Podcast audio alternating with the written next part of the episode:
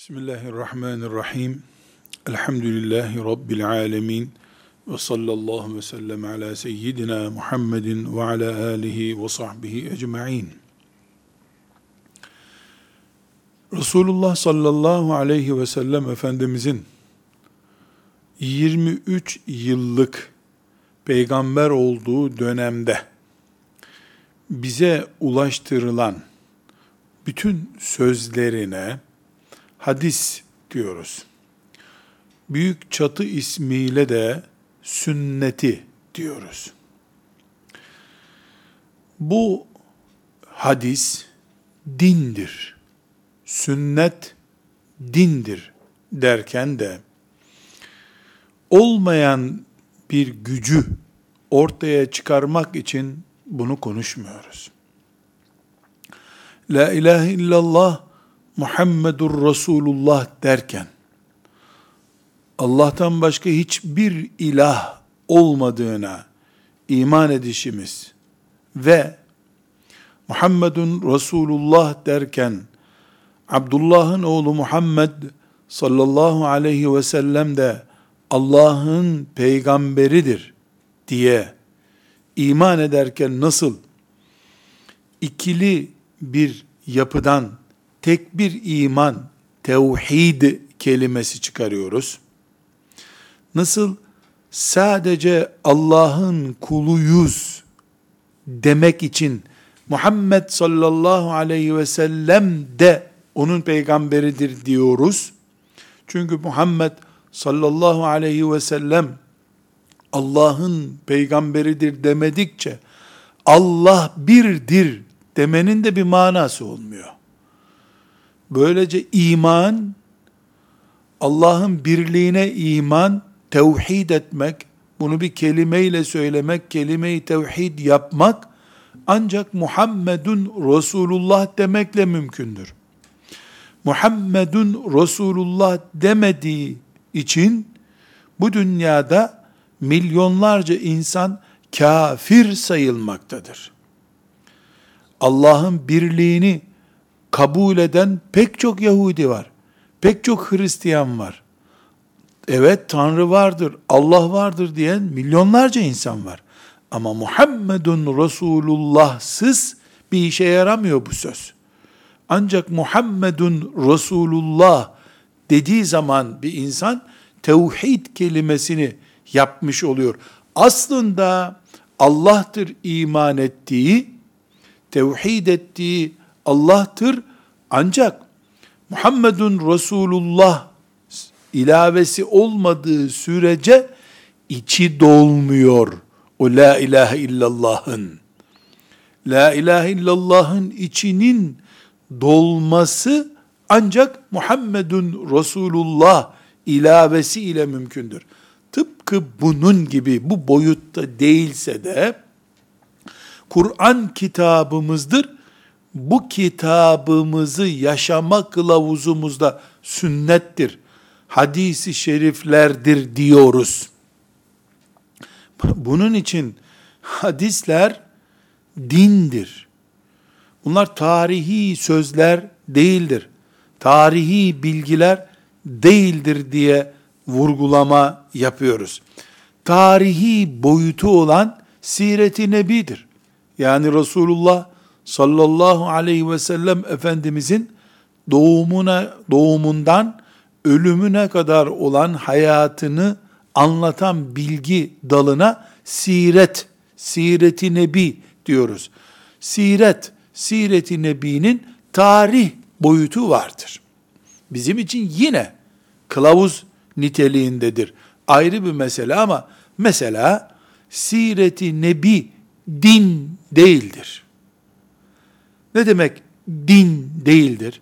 Sireti Nebi'den ibadet çeşidi çıkarmayız. Çıkaran olmamıştır bugüne kadar.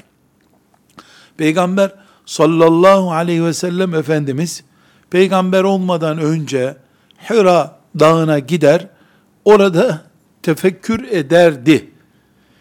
Bir Müslüman bugüne kadar yaşı 35'i geçtikten sonra bir dağ başına çıkıp tefekkür etmeyi denemiş midir hiç? Böyle bir iş var mıdır? Yoktur. Niye? Evet Resulullah sallallahu aleyhi ve sellem Efendimiz bunu yapmıştır. Ama bu bir siret bilgisidir. Bizim için din değildir. Peygamberimiz sallallahu aleyhi ve sellemin özel hayatına, kimliğine mahsus bir ayrıntıdır. Hadisler dindir. Hadisler dolayısıyla onun çatı ismi olarak sünnet dindir. Dinimizi kesinlikle din gibi gördüğümüz kaynaklardan öğreniriz. Dolayısıyla bu hadis kitapları siret kitapları değildir. Peygamber sallallahu aleyhi ve sellemin özel hayatını, günlük tutanaklarını anlatan bilgi kaynaklarımız değildir. Bize cennete girmek için Allah'ın şart koştuğu Müslümanca yaşamayı anlatan bilgi kaynaklarıdır. Bunun için hadis dindir diyoruz. Hadislerin bize ulaşması açısından bize gelen yani ilk çıktıkları hadislerin ilk ashab-ı kiramın ağzından ümmete mal olduğu günden bugüne kadar bize geliş serüveninde din olmasının güçleneceği üç noktaya işaret etmek istiyoruz. Üç noktayı anlarsak hadislerin din olduğuna itimadımız daha güçlü olur.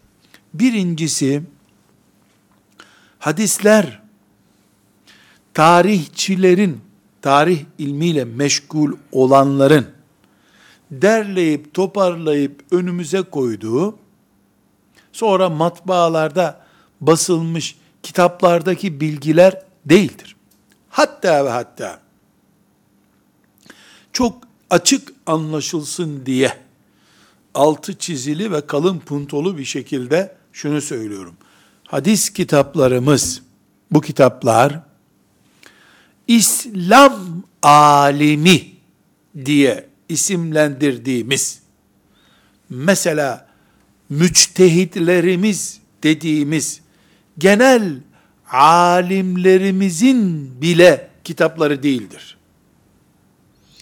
Yüzde yüz hadis ilmi uzmanı olduğu ümmeti Muhammed'in asırlık birikimiyle, asırlar süren birikimiyle onaylanmış özel hadis alimlerinin kitabıdır bunlar. Biz haşa hadis alimi olmayanlar zayıftırlar. Hadis alimi olmayanların kıymeti yoktur manasında anlamayız bunu. Ebu Hanife rahmetullahi aleyh hadis alemi olarak bilinse veya bilinmese de imam azamdır o.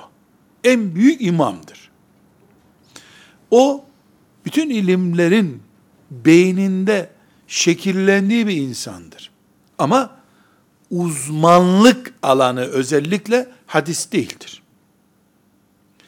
Bizim hadis kitabımız diye ele aldığımız Buharisinden İbn Mace'sine vesairesine kadar ele aldığımız kitaplarımız hadis alimi olduğu binlerce uzman tarafından tescil, tescil edilmiş, kabul edilmiş, kimliğine, hadisçi kimliğine itiraz edilmemiş alimlerimizin eserleridirler. Peki bunu gündeme getirmemizin ne ayrıcalığı var? Şöyle bir ayrıcalık var. Hastaneye gittiğimizde kalp ritmimizdeki bir bozukluğu bir dahiliyeciye gösterebiliriz. Orada bir pratisyen doktora da gösterebiliriz. Göz uzmanına da gösterebiliriz. Hemşireye de gösterebiliriz. Nasıl olsa teknik cihaza bağlıyor. O cihazdan kalp ritmi bozukluğu ortaya çıkıyor. Bunu bir hemşire de anlıyor. Dahiliyeci de anlıyor. Hepsi anlıyor. Dolayısıyla bir dahiliye uzmanı, hatta bir göz kulak burun uzmanı sizde ritim bozukluğu var, cihaz böyle gösteriyor dediğinde, filan ilacı da genelde tavsiye ederiz dediğinde, yanlış bir bilgi almış olmayız biz. Karşımızdaki zaten, mesela kulak buruncu diyelim, profesördür, uzmanıdır. Bizim ona saygımız vardır. Dahiliye uzmanı zaten kalpte, dahiliyede bir bölüm. İnsanın dahilindeki bir şey kalp. Dolayısıyla çok rahat buna inanırız. Ama kardiyolog profesör bize ritim bozukluğu var diye kaşesini bastığı zaman bu bilgi bizim için uzman bilgisidir. İlaç veren devlet de ritim bozukluğu ile ilgili ilacı verdiğinde bu ilaç eğer o uzman, kalp uzmanının imzası ile isteniyorsa ödüyor onu. Dahiliye uzmanı da bunu doğru söylemiştir, bilse de devlet bunu ödeme yapmıyor. Uzmanından dinlemedin diyor bunu. Bu kararı sana uzmanı vermedi diyor. Şimdi bizim hadis kitaplarımız, hadis alimlerinin eserleridir diye üstüne basa basa vurguladığımız hakikat budur. Biz Bukhari'yi hastaneye gittiğimizde ilk karşılaştığımız doktor olarak değil, Resulullah sallallahu aleyhi ve sellemin sözlerini en iyi bilen uzman, uzmanların en uzmanı birisi olarak görüyoruz. Dolayısıyla Bukhari'miz bize bir hadisi şerifi Resulullah sallallahu aleyhi ve sellem böyle dedi diye önümüze koyduğunda tıpkı kardiyoloji uzmanının sende ritim bozukluğu var diye kaşesini bastığındaki itimadımız gibi itimadımız vardır. Her ne kadar biz filanca hemşire bile bunu söylese zaten cihaz ortada görünüyor. Bu ritim bozukluğu böyle Ege haritası gibi eğri büğrü bir şey çıkıyor. Zaten böyle anlıyorsak bu bizi tatmin etmiyor olabilir. Bir de kardiyoloğa göstereyim. O da diyor ki kardiyolog yarın gelecek diyor. Yarın bir daha gelirim diyoruz. Bu hadis ilmi içinde böyle, fıkıh ilmi içinde böyle. Nitekim bunu tersten baktığımızda Bukhari'nin hadis kitabına bu şekilde bakıyoruz da Ebu Hanife rahmetullahi aleyhin bir fıkıh içtihadına ters bir içtihadı koca Bukhari yaptığında bundan e biz şimdi Bukhari'ye geçelim demiyoruz. O hadis uzmanıdır diyoruz. Ebu Hanife rahmetullahi aleyh de fıkıhta azam en büyük adamdır diyoruz. Allah'a hamd ediyorum. Bu üniversitelerdeki kürsüler, bölümler, uzmanlıklar, adı şanı yokken Ahmet bin Hanbel muhaddistir, hadis uzmanıdır demişti bu ümmet. İmam Şafii için de hadisten de anlar çift dal uzmandır hem de fıkıhçıdır demişlerdi. Çift dal ilerlemiş çünkü. Ebu Hanife için de ötesi yok fıkıhta öyle bir adamdır demişlerdi. Uzmanlaşmayı, ilimde uzmanlaşmayı elhamdülillah dünyada üniversiteler kurulmadan bin sene önce keşfetmiş, uygulamış, ispat etmiş bir ümmetiz. Allah'a hamd ediyoruz. Şerefli bir yapı olarak da bunu bize miras bırakan ümmetimizin büyükleriyle de iftihar ediyoruz. Her ne kadar şimdi üç kişi, beş kişi batı özentisinden ve oryantalistlere alet olmaktan kaynaklanan bir kompleksle böyle bir şeyi zül kabul ediyorlarsa da biz şeref kabul ediyoruz, iftihar ediyoruz ümmetimizin bu büyük bilimsel yatırımıyla elhamdülillah. Birinci meselemiz budur. Hadis kitaplarımız, bunlar bu görünen kitaplarımız, birinci ciltleri sadece, e, bunlar neticede yüzde biri kadar, o bahse birinci ciltleri hesabıyla yüzde biri kadar hadis kitapları bu masama konacak olsa ben onların içinde kaybolurum. Elhamdülillah. Büyük bir yatırım. İçlerindekiler hep böyle mükerrer gibi dursa bile farklı gözlerin ferri var, farklı kalemlerin mürekkebi var her birisinde. Gücü buradan kaynaklanıyor zaten. Hadis ilminde uzmanlaşma olmuştur. Peygamber sallallahu aleyhi ve sellem'den 200 sene sonra bu hadisler yazıldı diye kafirlerin hoşuna gidecek dedikoduyu yapanlar niye Resulullah'tan 200 sene sonra aleyhissalatü vesselam hadis uzmanlığı diye bir bilim gelişti demiyorlar? Peygamber sallallahu aleyhi ve sellem'den 200 sene sonra hadis uzmanlığı diye uzmanlık oluştu. Ahmet bin Hanbel rahmetullahi aleyh 241'de müsnedini bitirip bu bu dünyadan Rabbine gittiğinde hadis uzmanı hadisin büyüğü olarak biliniyordu. Bu ciddi bir şekilde ümmeti Muhammed'in sallallahu aleyhi ve sellem iftihar edeceği bir şeydir. Biz ders kitapları arasında altı çizilmiş notlardan hadis okumuyoruz. Yaklaşık olarak 1300 seneden beri 1300 seneden beri özel uzmanlık alanında kilerin yazıp bize emanet ettiği kitaplardan hadis okuyoruz ve bununla da iftihar ediyoruz. Henüz üniversiteler kurulmadan dünyada, dünyada coğrafya mıdır, matematik midir, biyoloji midir, hepsinin felsefe diye bir ilimden görüldüğü, felsefenin bütün ilimleri temsil ettiği bir zamanda hadis alimleri çıkmış Yemen'de, Bukhara'da, Mekke'de, Medine'de, Mısır'da. Elhamdülillah. Bir, üç şey tespit edeceğiz dedik. Bir, hadisleri İslam alimleri yazdı sözü bile kabacadır. Hadis alimleri derlediler. Hadis uzmanlık alanı oldu. Bu uzmanlık alanı yüzde yüz ümmeti Muhammed'in şerefidir. Elhamdülillah.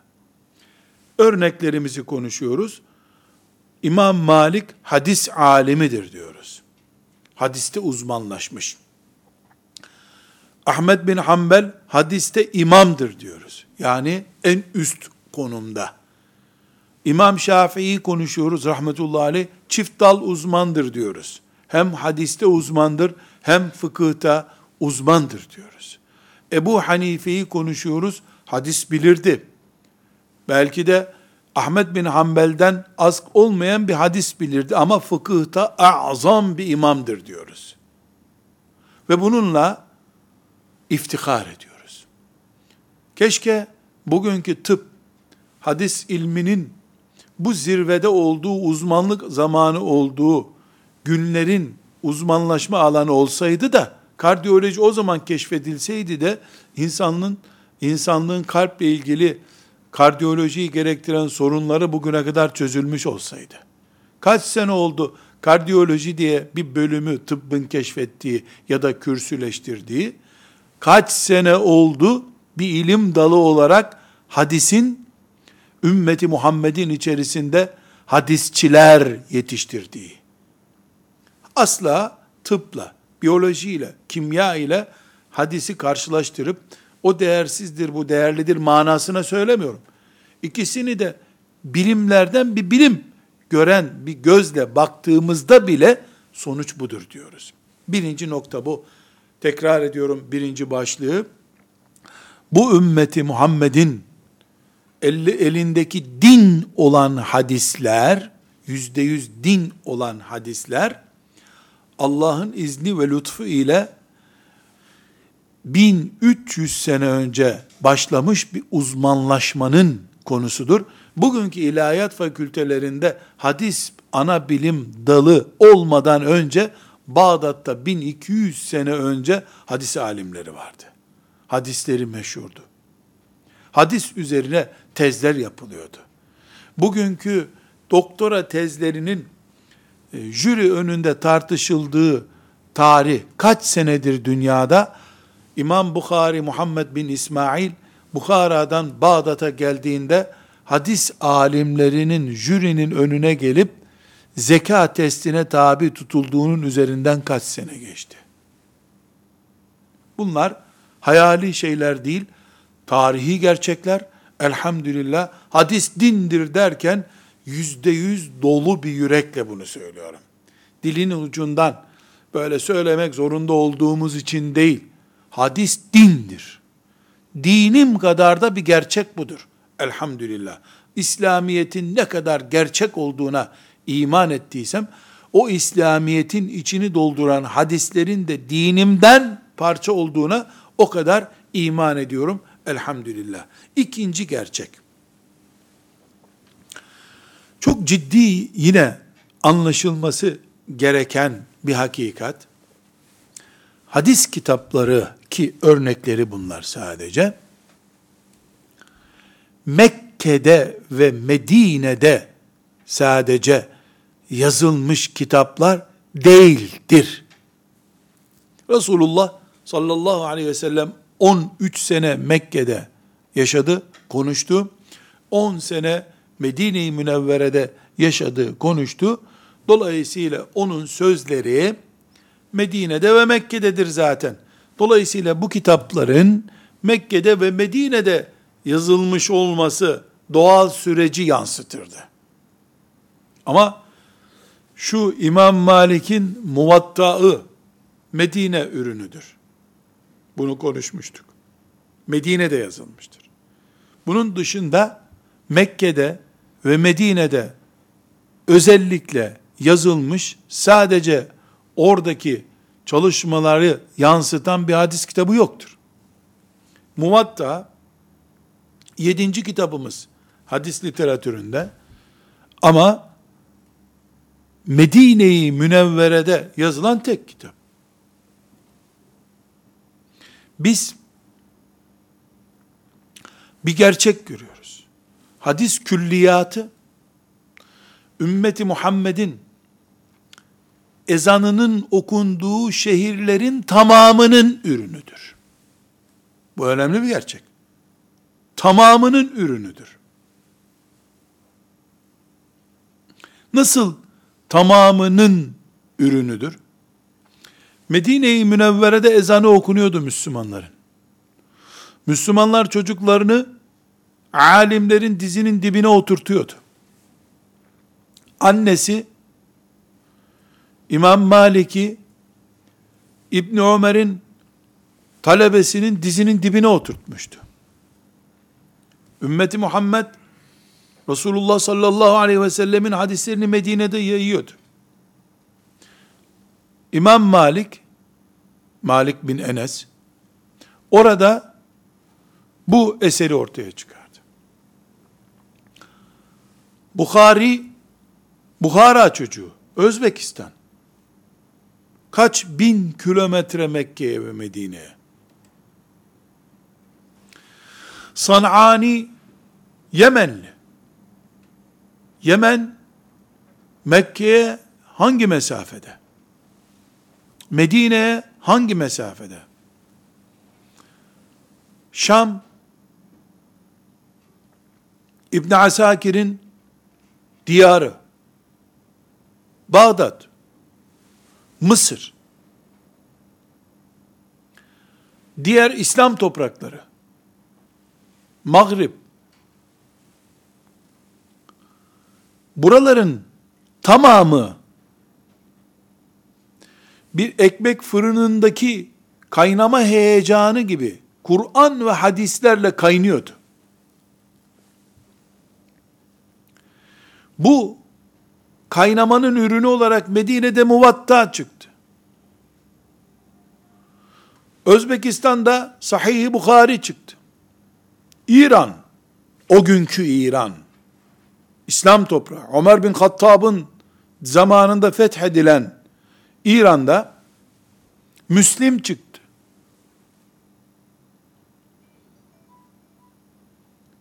Nesai çıktı.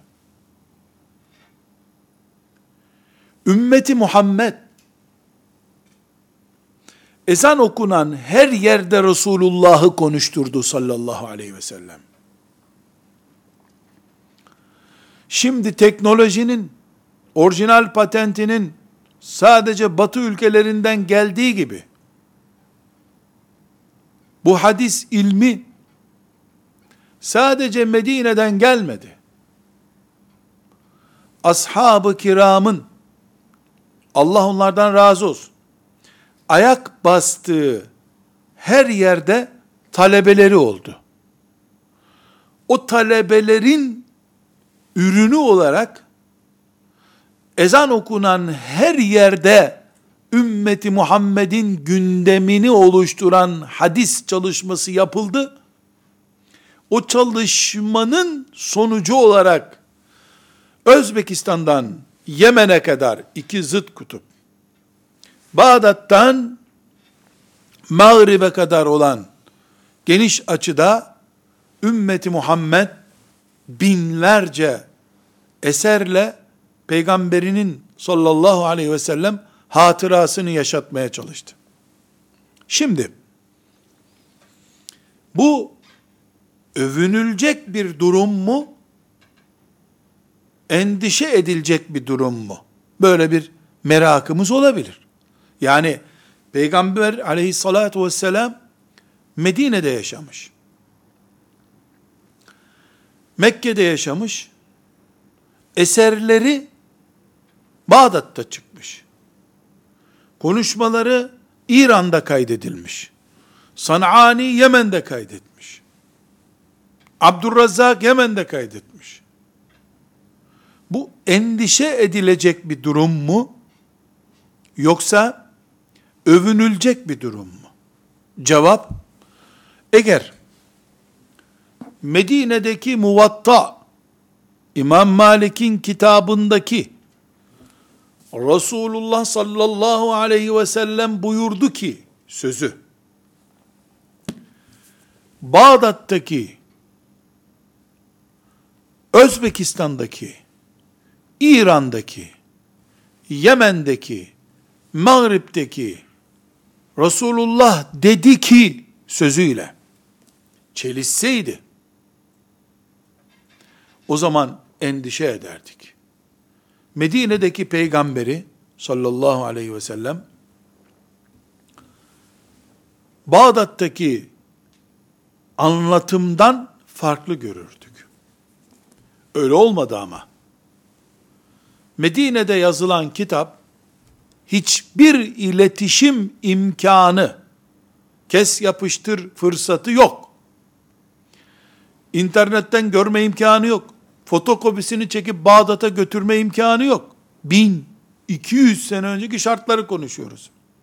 Sadece peygamber dinlemiş ve görmüş ashab, Allah onlardan razı olsun, Bağdat'a gitmişler, Bağdat'a şekil vermişler, ya da Şam'a gitmişler, Şam'da yetiştirdikleri talebeler Bağdat'a gitmiş, Yemen'e gitmişler, Abdullah İbni Amr İbni As radıyallahu anhuma Mısır'a gitmiş, talebe oluşturmuş. Bu dağılan zekalar, akıllar, hard diskler gittikleri yerde hep aynı şeyleri söylemişler. O zaman Bağdat'ta yazılan bir kitabı, Müslim'in İran'da yazdığı kitabı, Tirmizi'nin yazdığı kitabı, İmam Malik'in görmesi mümkün değil. Özel bir casusluk çalışması olarak İmam Malik'in muvattaı çalınıp Yemen'e götürülme hamlesi hani bugünkü casuslar bilgi hırsızlığı yapıyorlar ya bilhassa askeri teknolojik konularda çalıp götürecek olsa bile o günkü şartlarda İmam Malik'in bu kitabını alıp koca dosyalar halinde Yemen'de Sanani ile buluşturacak olsa bile aynı tarihle çünkü doğum ölüm tarihleri belli bu insanların. Götürüp Sanani'ye teslim edip bunu sen kopyala diyeceği bir fırsat yok ortada. Özellikle yapılacak olsa bile zamanlama açısından yetiştirilmesi mümkün değil.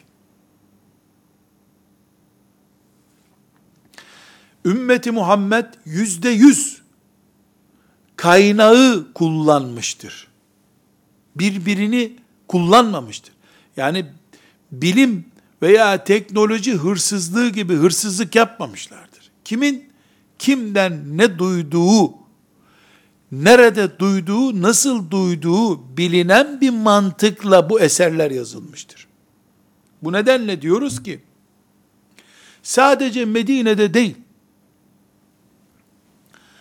Özbekistan'dan Yemen'e kadar, İran'dan, ta İran neresi, doğunun neresi, Fas bugünkü Mağrib neresi, oraya kadar büyük bir yelpazede İslam dünyası denen, o günkü İslam dünyasında, hadis alimlerinin yaptığı çalışmaların, birbirlerinin kopyası olma imkanı yok.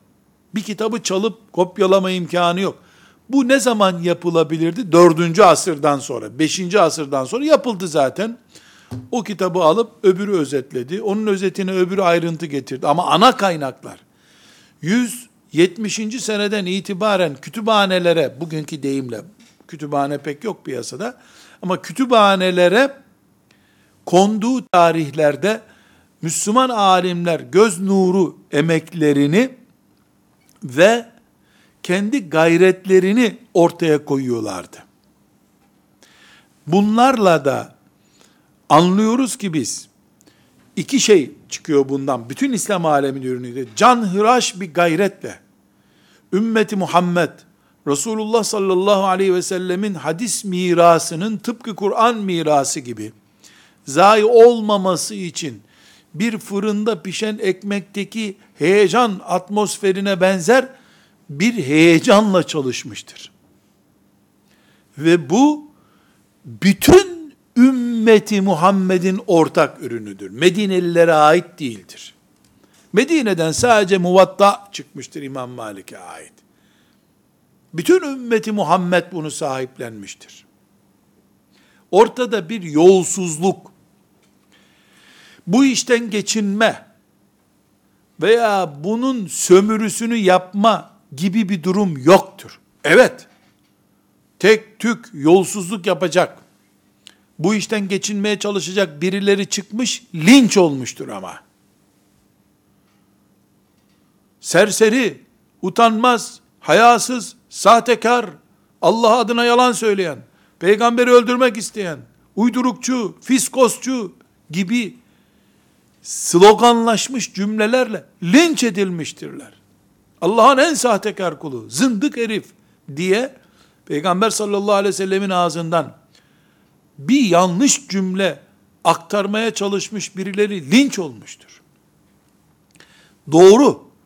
O günkü piyasa ya da akademik kimlik ya da şöhret hangisini alırsak alalım hadisten geçiyordu. Ve bunu suistimal etmek isteyen üç kişi beş kişi olmuş.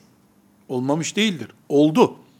Ama Bukhari'nin gölgesinde münafıklıkla itham edildi. Zındıklıkla itham edildi. Ahmet bin Hanbel rahmetullahi aleyh onunla ilgili bunu takmayın. Bu adam değil. Dediği için kimse onu camide selam verilmez bir adam halinden çıkaramadı bir daha. Selam verilmez bir adam oldu kaldı o. Müslümanların camisine gidemediler. Binaenaleyh birinci noktada dedik ki üç şey bugün tespit edeceğiz burada diyoruz. Birincisi bu hadis kitaplarımız öğrencilerin bitirme tezleri, ödevleri filan değil. Tarihi olaylar içerisinde not tutulmuş, çıkarılmış, kitaplaştırılmış çalışmalar değil. Yüzde yüz kendi alanında uzmanlaşmış şahsiyetlerin ortaya Allah'ın lütfuyla koydukları çalışmalardır. Bir. İkinci olarak da dedik ki, bu bir bölgede bir enstitünün ürettiği bir çalışma da değildir. Çok yoğun bir şekilde Medine'de yapılmış bir çalışma değildir. Bukhara'daki çalışmaların ürünü değildir. İran'daki büyük çalışmaların ürünü değildir. Nerede ezanı okunduysa Müslümanların o okunan ezanın gölgesinde yapılmış dünyaca, evrensel denebilecek çapta bir çalışmadır. Eğer, şimdi bu ikinci bölümün özet sonucunu çıkarıyorum. Eğer biz bu dönemi, yani hicretin ikinci, üçüncü ve dördüncü asrı diyelim. Bu üç asrı, bu ürünlerin uzmanları tarafından ortaya çıkarıldığı hadis kitabı diye karşımıza çıkarılan bu ürünleri bir dönem olarak kaldıracaksak, hicretin üçüncü asrını yok kabul edeceksek, biz bugün nasıl Müslüman olacağız? Biz bir zincirle Resulullah sallallahu aleyhi ve selleme bağlanıyoruz. Zincirin 14 metrelik bir zincir, 3. metresini kestik. Neyle bağlanacağız? Ben bu komikliği Hristiyanlara yakıştırıyorum. Yahudilere yakıştırıyorum. İslam'a hayat tanımak istemiyorlar çünkü. Ama Müslüman olduğunu söyleyene anlam veremiyorum. Neye benzetiyorum ben bunu? Benim evimde projektörler var, lambalar var, elektrikle çalışan cihazlarım var. İyiyim. Keban barajından da benim evime elektrik geliyor. Keban'dan Bolu'ya gelene kadar Bolu'da fırtınadan elektrik hatları kopmuş. Benim şarteli açmam veya kapatmam ne değişecek? Keban'dan Bolu'ya gelirken Bolu'da hatlar kesilmiş. Veya başka bir enerji ağındayım. Müslüman insan, peygamberiyle bağlantısını kurduğu, aleyhissalatu vesselam, hadis zincirinin, üçüncü, dördüncü metresinde veya bir metrede kopmasından nasıl onur duyar? Sonra da nasıl Müslümanım der? Bunu nasıl dillendirir? Sanal bir elektrik kablosu döşemekle, yani aslında barajla bağlantısı yok ama ben bol bol kablo döşüyorum. Bu ne kadar anlamsız. Sana elektrik nereden gelecek? Bir santrale bağlı değilsin. Bu ne kadar anlamsız bir şeyse, hazır döşenmiş bir hattı bir yerinden kesmek de o kadar anlamsız. Bunu kafir yapar, haklıdır. Hristiyan haklıdır. Çünkü ben ne kadar peygamberimden koparsam o o kadar haklı çıkacak. Bu bir din savaşıdır. Yahudinin de içinde bulunduğu, Hristiyanın da içinde bulunduğu, ateist güruhun yönlendirdiği bir din savaşıdır bu. Benim iftiharım neydi? Resulullah'la bağlantımın sallallahu aleyhi ve sellem artı ve eksi kutup gibi tıpkı elektrik hattındaki artı eksi kutup gibi hem Kur'an hem sünnetle güçlü devam ediyor olmasıydı. Onun üzüntüsü neydi? Elindeki kitaptan peygamberinin sözlerine kadar hiçbir bağlantısının peygamberiyle canlı devam etmediğine üzülüyordu o zaten. İki asırdır da uğraşıyor ki benim de öyle bir derdim olsun, benim çocuklarım da peygamberimizle bağlantım var diye övünemez olsun diye düşünüyordu. Öyle arzu ediyor. Allah bana lütfetmiş peygamberimle bağlantım gözümün önündeki gibi canlı duruyor.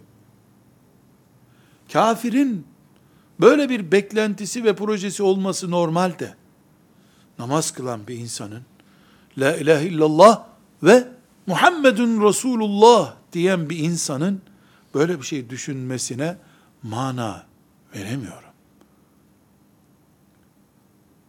Bu sadece kafirin değirmenine su taşımaktır diye geçiyor içimden. Nauzu billahi teala. Üçüncü noktamız. Birinci noktayı tekrar edeyim. Hadis uzmanlarının çalışması bugünkü hadis dindir dediğimiz altyapıyı oluşturuyor. İki, bütün ümmeti Muhammed'in üç asırlık çalışmasının ürünüdür bu ürün. Topluca ümmetin o bölümü kalkınca da biz zaten kalkmış oluruz tarihten. Peygamberiyle bağlantısı olmayan bir ümmet haline geliriz. Üçüncü noktamız, yüzde yüz, binde bin, milyonda milyon, milyarda milyar sivil bir çalışmadır bu. Devlet çalışması değildir. Emeviler, Abbasiler, Selçuklular,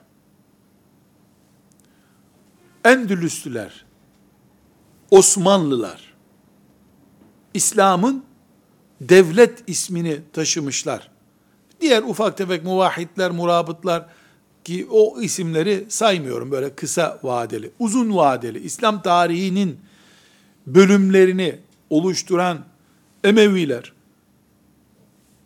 yani ashab-ı kiram, Hulefai Raşidini bu çalışmada yok kabul ediyoruz. Emeviler, Abbasiler, Selçuklular, e, Eyyubiler, onları da kabul edelim. Osmanlılar ve Endülüsler. Hiçbir dönemde devletin bir hadis kitabı yazılsın diye bir emri yoktur. Hiçbir şekilde bir hadis kitabı devlet onayına sunulmamıştır. Halifenin onayıyla hadis kitabı olduğu tespit edilmiş tek bir kitap yoktur. Tam aksi vardır ama.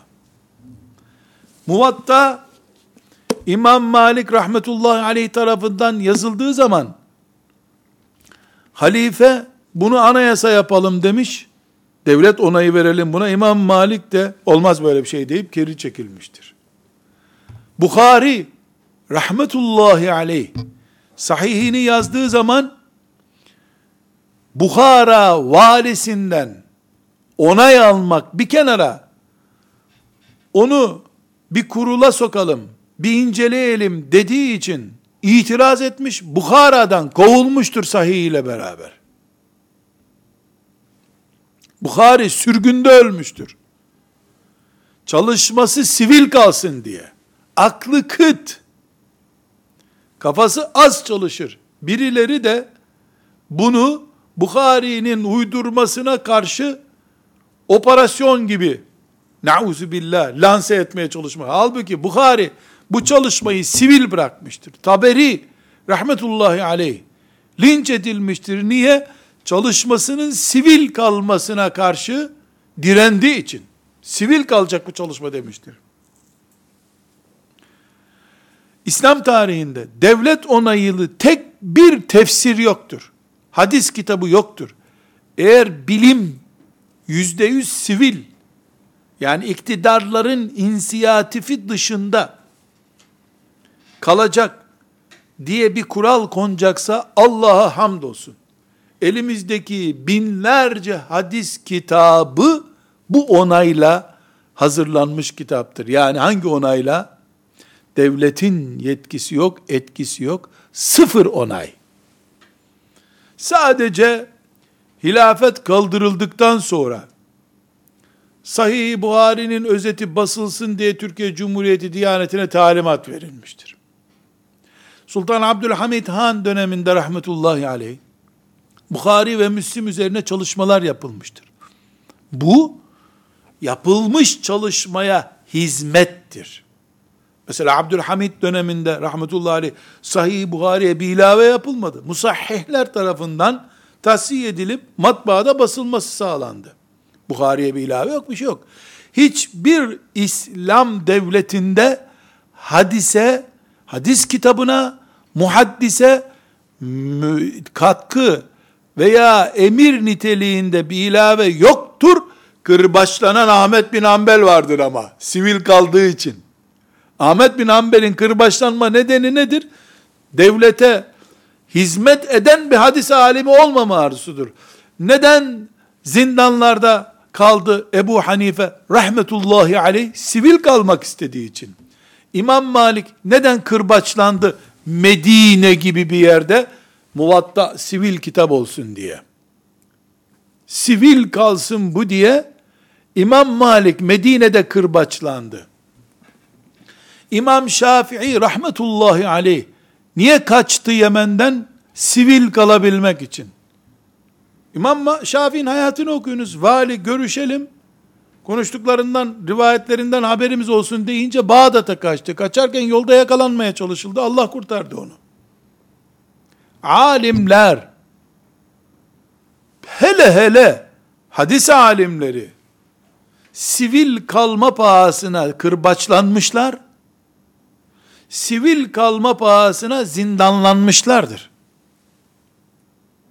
Bugün yüzde yüz hür iradenin ürünü, siyasi iktidarın etkisinin sıfır olduğu ürün hadis kitaplarıdır elhamdülillah. Belki aklı kıt, sui edep birisi, Ebu Yusuf Harun Reşid'in e, yanında sekreter gibi duruyordu.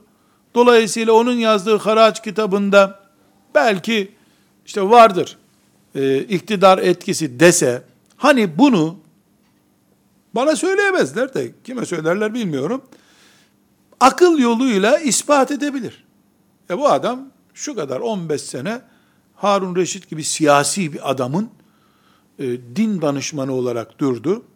Ondan sonra ölmeden de işte bu hacimde bir kitaptır. Böyle bir Haraç isimli kitap yazmışsın sen. Siyasi etki vardır bunda. Bana ispat edemez. Ben Ebu Yusuf rahmetullahi aleyhi sanki görüyorum gibi o kitabı yazarken. Meşayihinden duyduğu sözleri yazıyor. Çünkü şimdiki gibi bu üniversiteden sürülürüm, tayinim çıkar, korkusu şimdiki hastalıktır. Onların hastalığı olsaydı öyle bir hastalık, iktidardan zarar görmeyeyim diye bir endişeleri olsaydı Ahmet bin Hanbel kırbaçlanmazdı. Hırsızlarla aynı kodese atılmazdı hırsızlarla, yol kesenlerle aynı zindanlara girmeye razı oldular. Yahu şunu da görmeyi ver sözüne razı olmadılar. Bugünkü genç kardeşlerime, ilahiyat okuyan, medrese okuyan, imam hatip okuyan kardeşlerime diyorum ki, güzel kardeşlerim benim, alın bir Bukhari'yi, şöyle, Müslim'i alın, bunları böyle incelemeyin, gözünüzü içine sokarak, sayfa sayfa öperek, yüzde yüz bir alimin hiç kimseden, hiçbir siyasi iktidardan, hiçbir akımdan, hiçbir ideolojiden etkilenmeden, ashab-ı kiramın talebelerinden duyduğunu yazdığı kitaplardır diye övünün bunlarla. Övünün. Bağrınıza basmak kelimesi sahih Müslim'in hakkıdır bu dünyada. Bana siyasi iktidarlardan, bilimsel komisyonlardan etkilenmeden yazılmış bir tane tarih kitabı göstersin bir Müslüman. Ama ben İslam'ın en büyük tarihçisi Taberi'yi gösterebilirim. Komisyonlardan, danışmanlardan etkilenmeden yazdığı kitaptan dolayı belki de mahalle camisine bile gitmeye artık mecal bulamayacak kadar baskı gördü. Tek bir satırında değişikliğe razı olmadı ama. Kitabında yanlışlar olabilir mi? Olur tabi. Biz burada kitabında Taberi'nin mesela yanlış vardı yoktuyu konuşmuyoruz. Neyi konuşuyoruz? Hür iradesini mi kullandı? Bir iktidarı mı kullandı? Emeviler hadis kitaplarına müdahale etti diyorlar. Yazıklar olsun be. Oryantalistler bunu söylüyor. Bir Müslüman bunu nasıl söyler? Madem öyle, Haccacın öldürdüğü tabiinler niye öldüler madem Emeviler müdahale edebiliyordu? Said İbni Cübeyr niye parçalandı? Hasan Basri niye Haccacın huzuruna çıkarıldı? Madem müdahale ediliyordu hadis kitaplarına. Allah'tan korkar insan.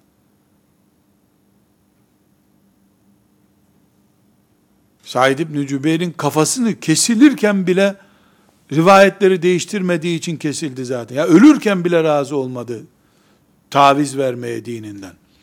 Muhaddisler kadar hür iradeli ve sivil bir alim göstersinler bana ya. Tek bir alim biyolojide de matematikte de hepsinde razıyım. Tarih kitapları zaten talimatla yazılmış kitaplar. Sosyoloji kitapları veyahut da okullardaki sosyal bilgiler kitapları iktidarların beğenisini memnun etmek için hazırlanmış usluplarla dolu. Bana hadis alimleri kadar hür kafalı, kimseyi takmaz, Allah'tan başkasından korkmaz bir insan göstersinler ya. Neredeyse hadis alimi olmak demek zindana girmek demek. Ne uğruna? İktidara yamanmak için uğraşmama uğruna. Elhamdülillah. Ey Allah'ım, meleklerin şahit olsun. Kulların da şahit olsun. Bukhari'den başlayıp, nereye kadar gidiyorsa bu silsile, bu muhaddislerin, senden başkasından etkilenmediklerine inanıyorum. Şahit ol ya Rabbi. Etki altında kaldıkları doğru ama, sağındaki solundaki meleklerin etkisinde kaldılar. Sarayların etkisinde hiç kalmadılar. Ey Rabbim, şahit ol. Bin kere itirafıma şahit ol.